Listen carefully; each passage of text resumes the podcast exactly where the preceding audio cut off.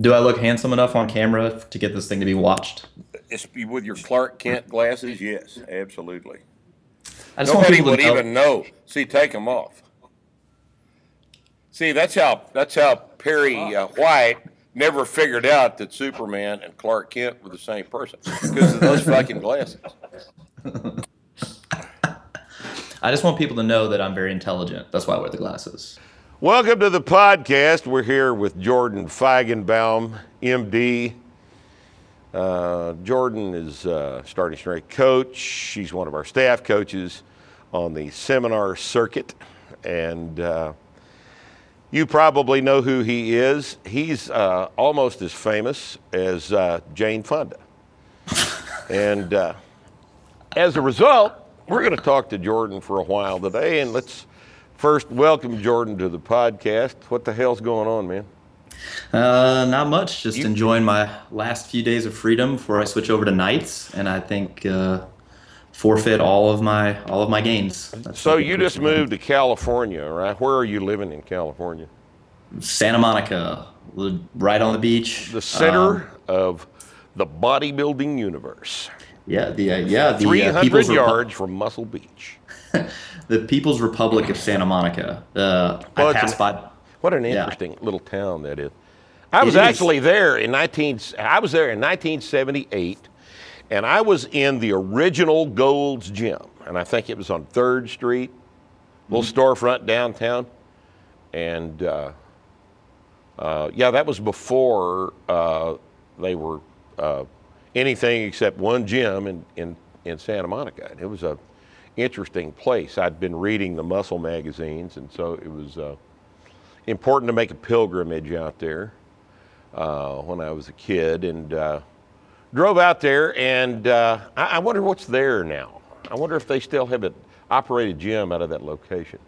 So I'm not sure where the original 3rd Street. So 3rd Street's now the Promenade, which is basically a huge shopping, bar, restaurant district. That's a block away from me. You can't access it by car, so you got to walk there.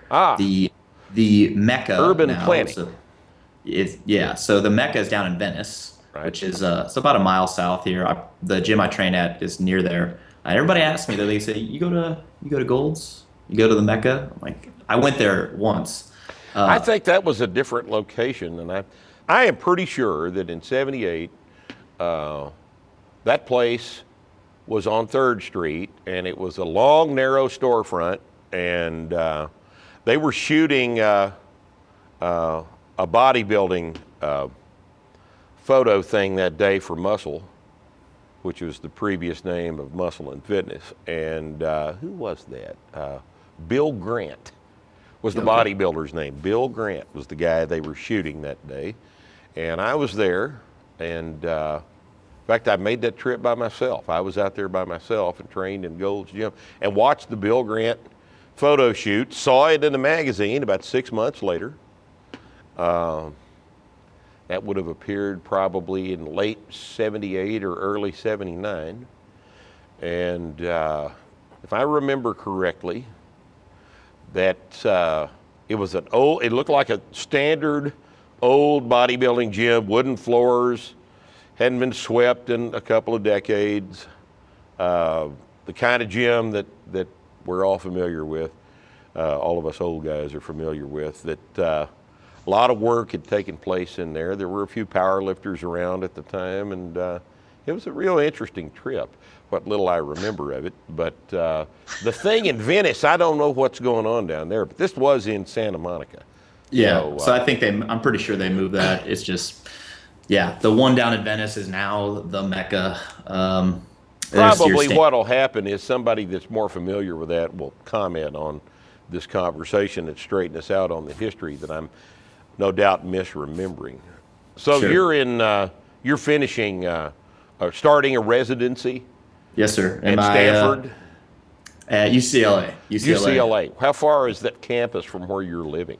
So the hospital and the clinic that I work at is 10 blocks or less. The Westwood Clinic, which is where their medical school and Ronald Reagan Hospital is, about 3 miles from where I'm at. Mm-hmm. And then, their undergrad campus is about 4.5 miles. So, Hey, let me ask you a personal question. How much you paying for rent in Santa Monica? This will be good.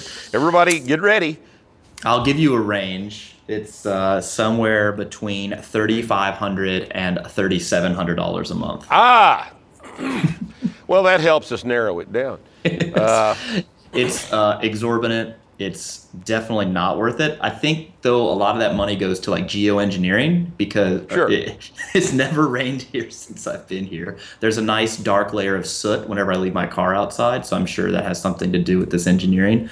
Also, the homeless people here are they appear to be well-fed and well-groomed, so I feel like my money is going somewhere. The homelessness is not that big a deal in a climate as moderate as Santa Monica. Most of those people probably have master's degrees in some social science and have just found themselves underemployed for $3,500 a month rent. And so they just decided, hey, you know what?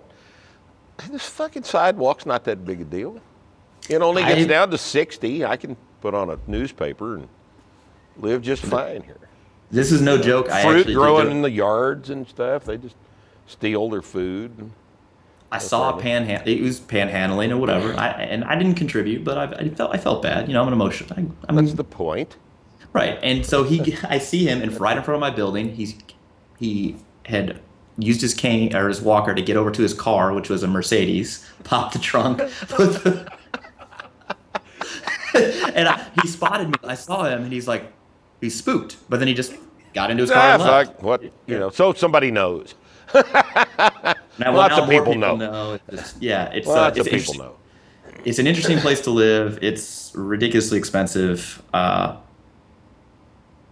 you know, it's 72 degrees and sunny every day. Hey, it's the weather tax. That's right. That's the weather tax. So you are currently doing a residency. Mm-hmm. You are currently doing several thousand personal training clients online, best I can tell. You're training yourself. Mm-hmm. I assume you're sleeping. Training. You're eating. Yeah, it's hard to train under those circumstances. I'm sure you're going to have to really postpone. You're just doing maintenance for a couple of years. Mm-hmm. But how in the hell do you manage your time on this, Jordan? I mean, we're all proud of you and everything, but it seems like an interesting problem to have to solve. Medical school, making a living, you know, so that you don't graduate from medical school $3.5 million in debt.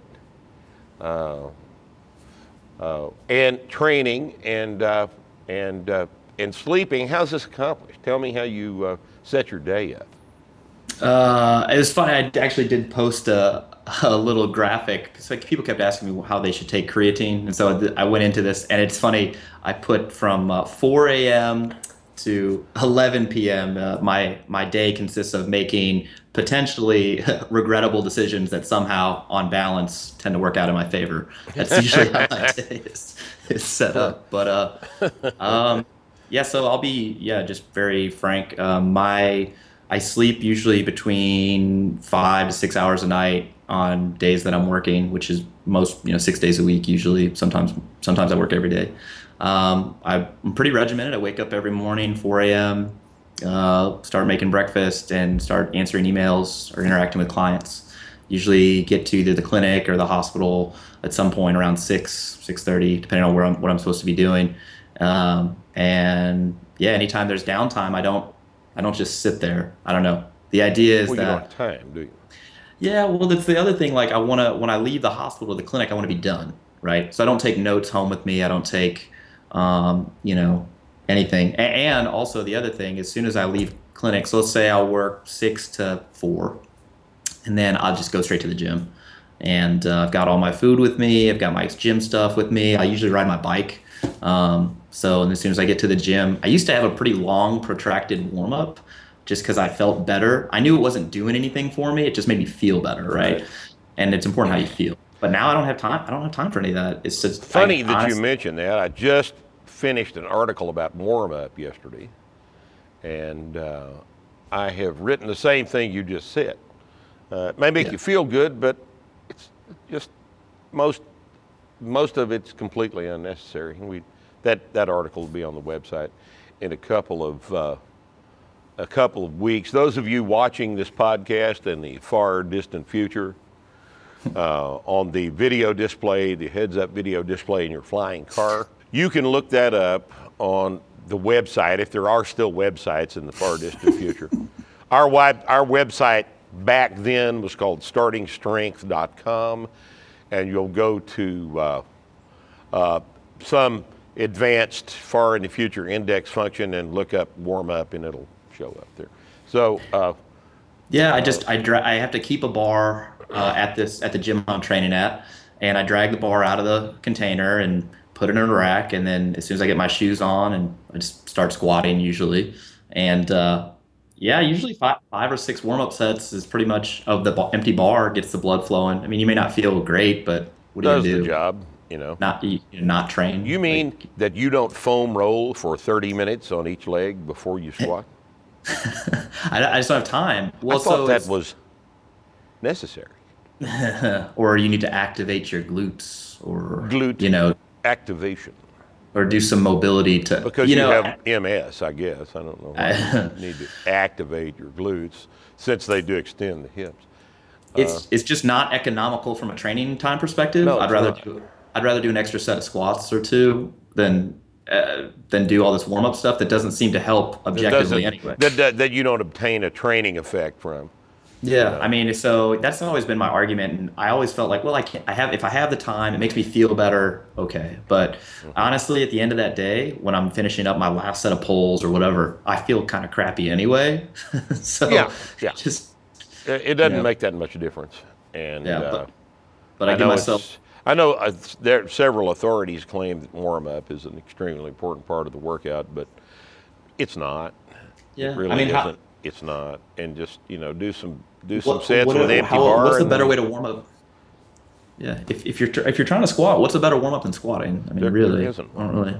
I mean, I think if you think about it, anybody thinks about it for more than about a second and a half understands that. So if you're injured, that's maybe a different story. You may have to do something to make yourself not feel injured. Yeah, that's rehab. That's not warm up. That'd be rehab. Yeah. So you get through training about 6. So I give myself 2 hours. I just time it. And then it's got to be done. You come home after 6 and eat, and then back to the computer, and then work till midnight on client-related stuff, and then get your 5 hours and do it again. Huh? Yeah, I usually dedicate an hour to an hour and a half of actual studying, just like. Which tends to, people are like, oh, what are you reading these days? And it's always a book that I feel like I'm going to learn something, either medically or physiology or psychology, something like that. So right now I'm reading Sapira's Guide to Bedside Diagnoses, which covers the sensitivity and specificity and implications of effectively every physical finding you could have on physical exam. So it's kind of interesting. And people are like, you read that for fun? I'm like, well. No, fun is irrelevant. Yeah. You're in medical school. The balance, and people say you don't have any balance in your life, which that's like a fair assessment. But, for a few years, I'm going to be imbalanced. Yeah. Well, I mean, just the way, and you know what? Quite honestly, the only place in the whole entire world that anybody would say that your life is unbalanced to a medical student would be Southern California. It would occur to anyone else anywhere in the world to say something stupid like that to you. But hey, look, I told you not to go there, didn't I? I told you that. You did. I told you that, and we were. And now here we are. So, time management. I mean, everybody that knows what you're doing is always in awe of how you manage to get all this shit done. So. But you think about how many clients do you have right now? I'm working. I personally. You don't have to say if you don't want to. No. Well, I already told people my rent. I feel kind of like a jerk about that. Yeah. No one's surprised by that rent. I mean, you're in Santa Monica. I mean, good God. I don't want people to think that I'm like okay with what I'm paying. I mean, this is easily triple what I was paying in Virginia, which I thought was also outrageous. So it is outrageous, but I need to move to North Texas where I can, affect what I'm paying. You can buy three houses. Yeah, I'd have a house just to squat in, a house to deadlift, and a house to bench press. You could own three houses and be making house payments on all three of those houses for what you're paying in rent right now. And that's one of the reasons I told you not to do that. But no, what do I know? Hey, I'm just real. Yeah, well, you've never been a resident. I've never been a resident.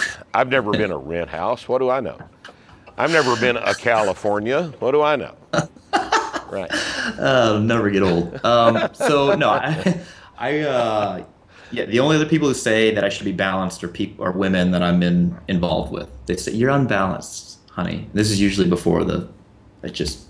Right. Yeah, it's just, they don't understand what my goals are right now. But as far as clients, I typically work personally with between 70 to 100, depending on, that's usually my nidus, the top end, because I start getting too distracted. I can't remember or think about what everybody's doing. Mm-hmm.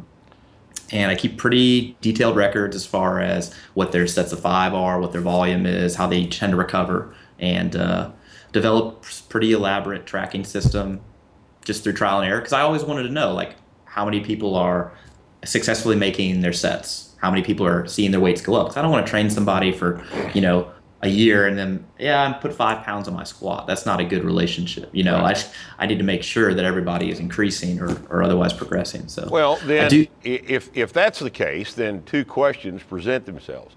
Sure. One, how do you feel as though the starting strength model works in terms of handling programming for a person online that you don't actually train in person? And two, how do you think the model of online coaching itself works? Okay. So to the first question, let's go to the second question first. What do you think about online coaching? What are its limitations and what are its strengths? What can you and can you not get done online? Sure. So we'll cover limitations first. One, not there in person. Very hard to assess movement. Obviously, being able to coach somebody in real time who's not, if someone's not squatting correctly, it's hard to tease that out without being able there in person. Right. Additionally, people will just not have a big effort in the gym or whatever. They feel like, oh, it's heavy. It's like, yeah, well, as a coach, your bar speed looks fine, so you should go up. Or just sometimes having that extra person watching you. So for instance, if you're watching me squat, I have a little extra, I gotta make this set. Uncle Rip is watching, So additional limitations besides being, that sort of real-time interaction, it's just, I honestly feel like I learn way more after interacting with somebody in person one time than 6 months online. It's just, you get a better sense, or to use the medical or Yiddish word, gestalt, about the person just by interacting with them. What are their mannerisms? How do they motivate themselves to actually get under the bar? What are going to be their obstacles towards going up? So, and this is why we say that coaching, quote unquote, coaching, capital C coaching, quotation marks, coaching cannot occur remotely. Yeah, coaching is an interaction between a coach and a trainee, and so I prefer the term online program consultation. What is?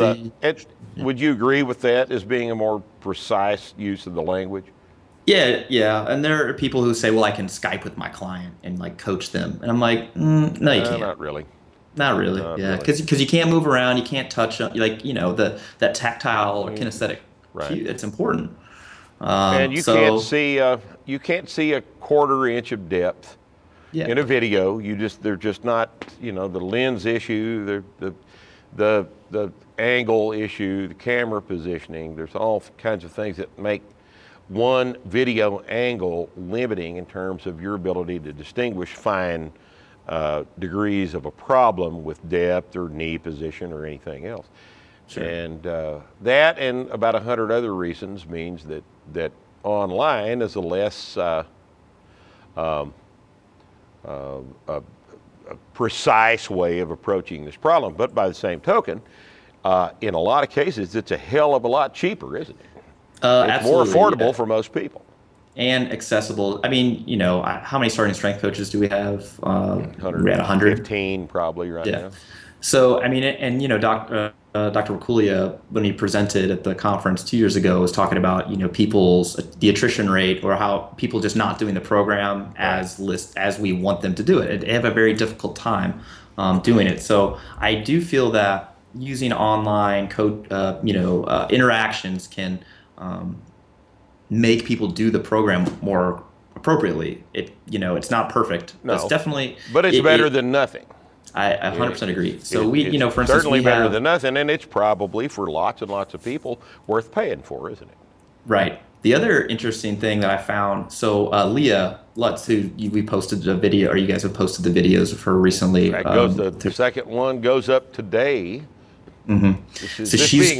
Those of you in the far distant future, Leah Lutz is probably by now, she may be Secretary of State.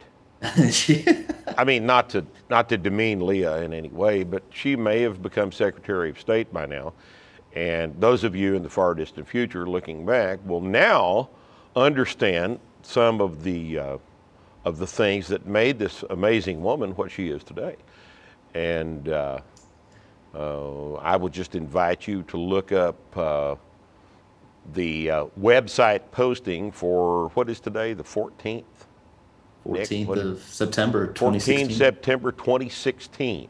If we're still using that that dating nomenclature in the far distant future, and look up Leah Lutz and see what she has become and where she came from.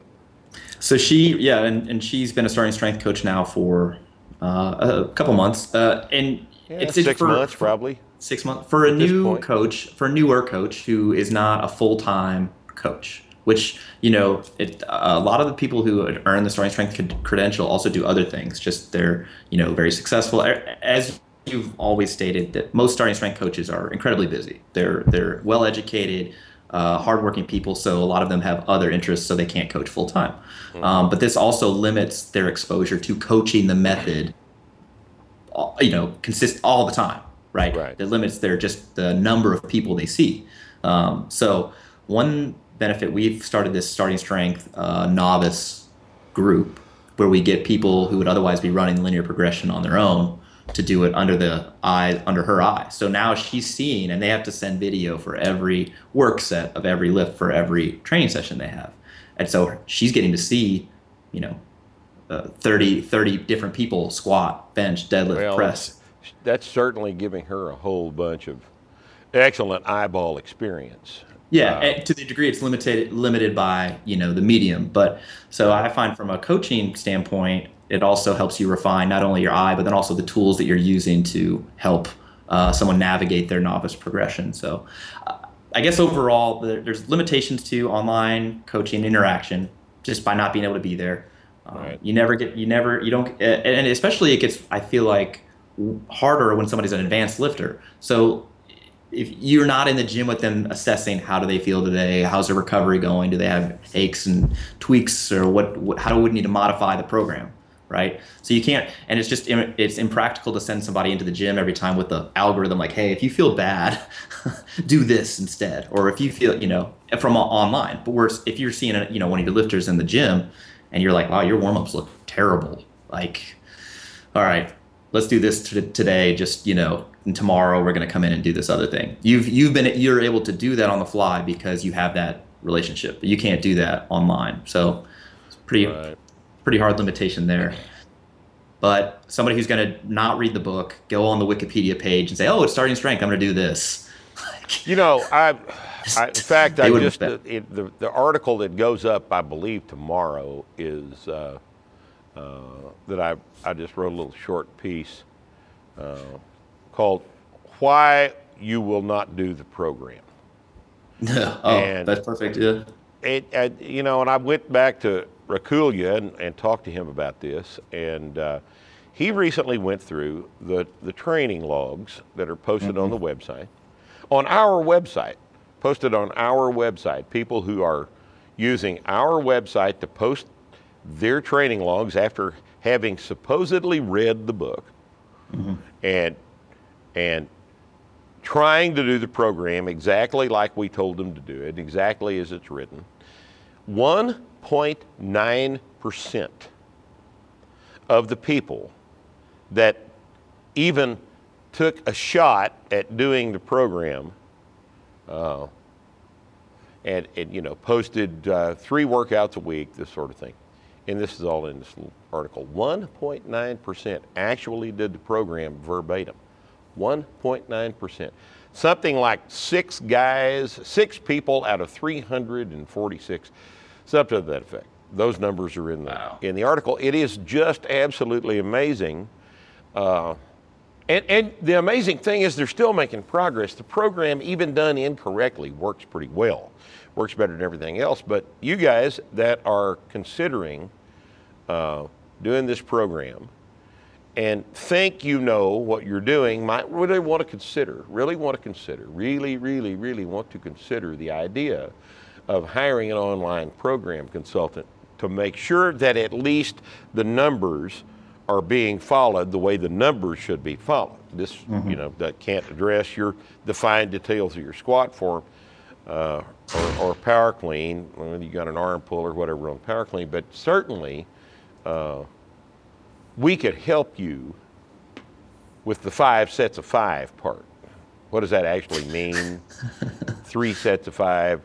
What does that actually mean? 1 set of heavy 5, what does that mean? What are the warm-ups? What should they be? How many hours of foam rolling should you do before and after the workout? That sort of thing. How many mobility wads should you execute in between the work sets? You know, so this gives me 2 questions for you then, Rip. I know you're supposed to ask the questions, but now it's a two-way street. So question 1, if we have 1.9% of the people who are, by all accounts, self-selected for starting strength advocates or fans, because they're out on the website. There are fans, and only 1.9% of them are doing the program verbatim, yes. So is that indicative of either the method not being able to be followed without a coach, or just a gross misunderstanding in general? I think it's a reading comprehension problem. Sure. Jordan operates a board, the Nutrition Forum, on our website is startingstrength.com, and it's a rather busy forum. He somehow manages to work answers to those board posts in. Let me ask you, in contrast, in response, let me ask you a question. How many of the posts that you receive, let's restrict ourselves to responses to what you've posted back. How many of the posts that you read under that, in that context, indicate that the person typing right now has actually read what you just said? Oh, it's a small percentage. People read what they want you to have written, not what you wrote. Or they write what's the easiest thing for them is to respond to, not necessarily your response, because I don't know. Because that's the way people are. You guys, you go through my Q&A and a significant percentage of my responses will go, look, what did I just say? And what did you say in response to that? You're not, read it again. Because I really do feel as though the problem is not, I think we have done a hell of a good job of explaining this program. The program's not that complicated. The program involves finding out where you are now. And there's a specific way detailed, and I know you do the same thing. What are you squatting right now? How do you find out what you're squatting? And when you determine what that weight is, then the next time you come in, you're going to add 10 pounds to that and do 3 sets of 5. You're going to add 10 pounds and do 3 sets of 5. You know? Who are you, Surge Ready? And then, yeah. Or how many perfectly normal guys will start with an empty bar and do 3 sets of 5 to 45 pounds, and then you ask them about it 3 months later, and they say, well, I wanted to make sure that I was doing them correctly. And you say, look, that's not the program. You did not do the program, because the program does not say start at 45 pounds and make sure you're doing it right. You can't do it right with an empty bar anyway. Yeah, but it's effectively wasting people, 6 weeks. Yeah, it's a waste of time, and it's a waste of the opportunity to do things correctly and make progress. But more importantly, an empty bar is not squatted the way a heavy bar is. So in essence, you've practiced it incorrectly for about 6 weeks. Sure. And as a result, there's going to be technique problems, and all of this stuff means that hiring. Well, you can't hire me; I'm too expensive. Hire Jordan. Hire Nick. Nick back here. Hire Nick. Nick is available to help you in the same way that Jordan is, and Nick is a perfectly good program consultant. Lots and lots of us are available. Every starting strength coach in the country is available to help you with your programming. And if you're going to be one of the 98.1%, you're determined to be one of the 98.1%, why don't you let us help you save the time and just jump right in and do it correctly and get some help. It'll save you. The time is certainly worth the money you'd pay for it. And the correct approach is always more productive. Jordan, thanks for being with us. We'll talk more. We're not through. There'll be several more parts. But today, I know we've reached the end of your limited attention span. So we'll say goodbye. Thank you for being with us. Thanks to Jordan. See you next time on the podcast.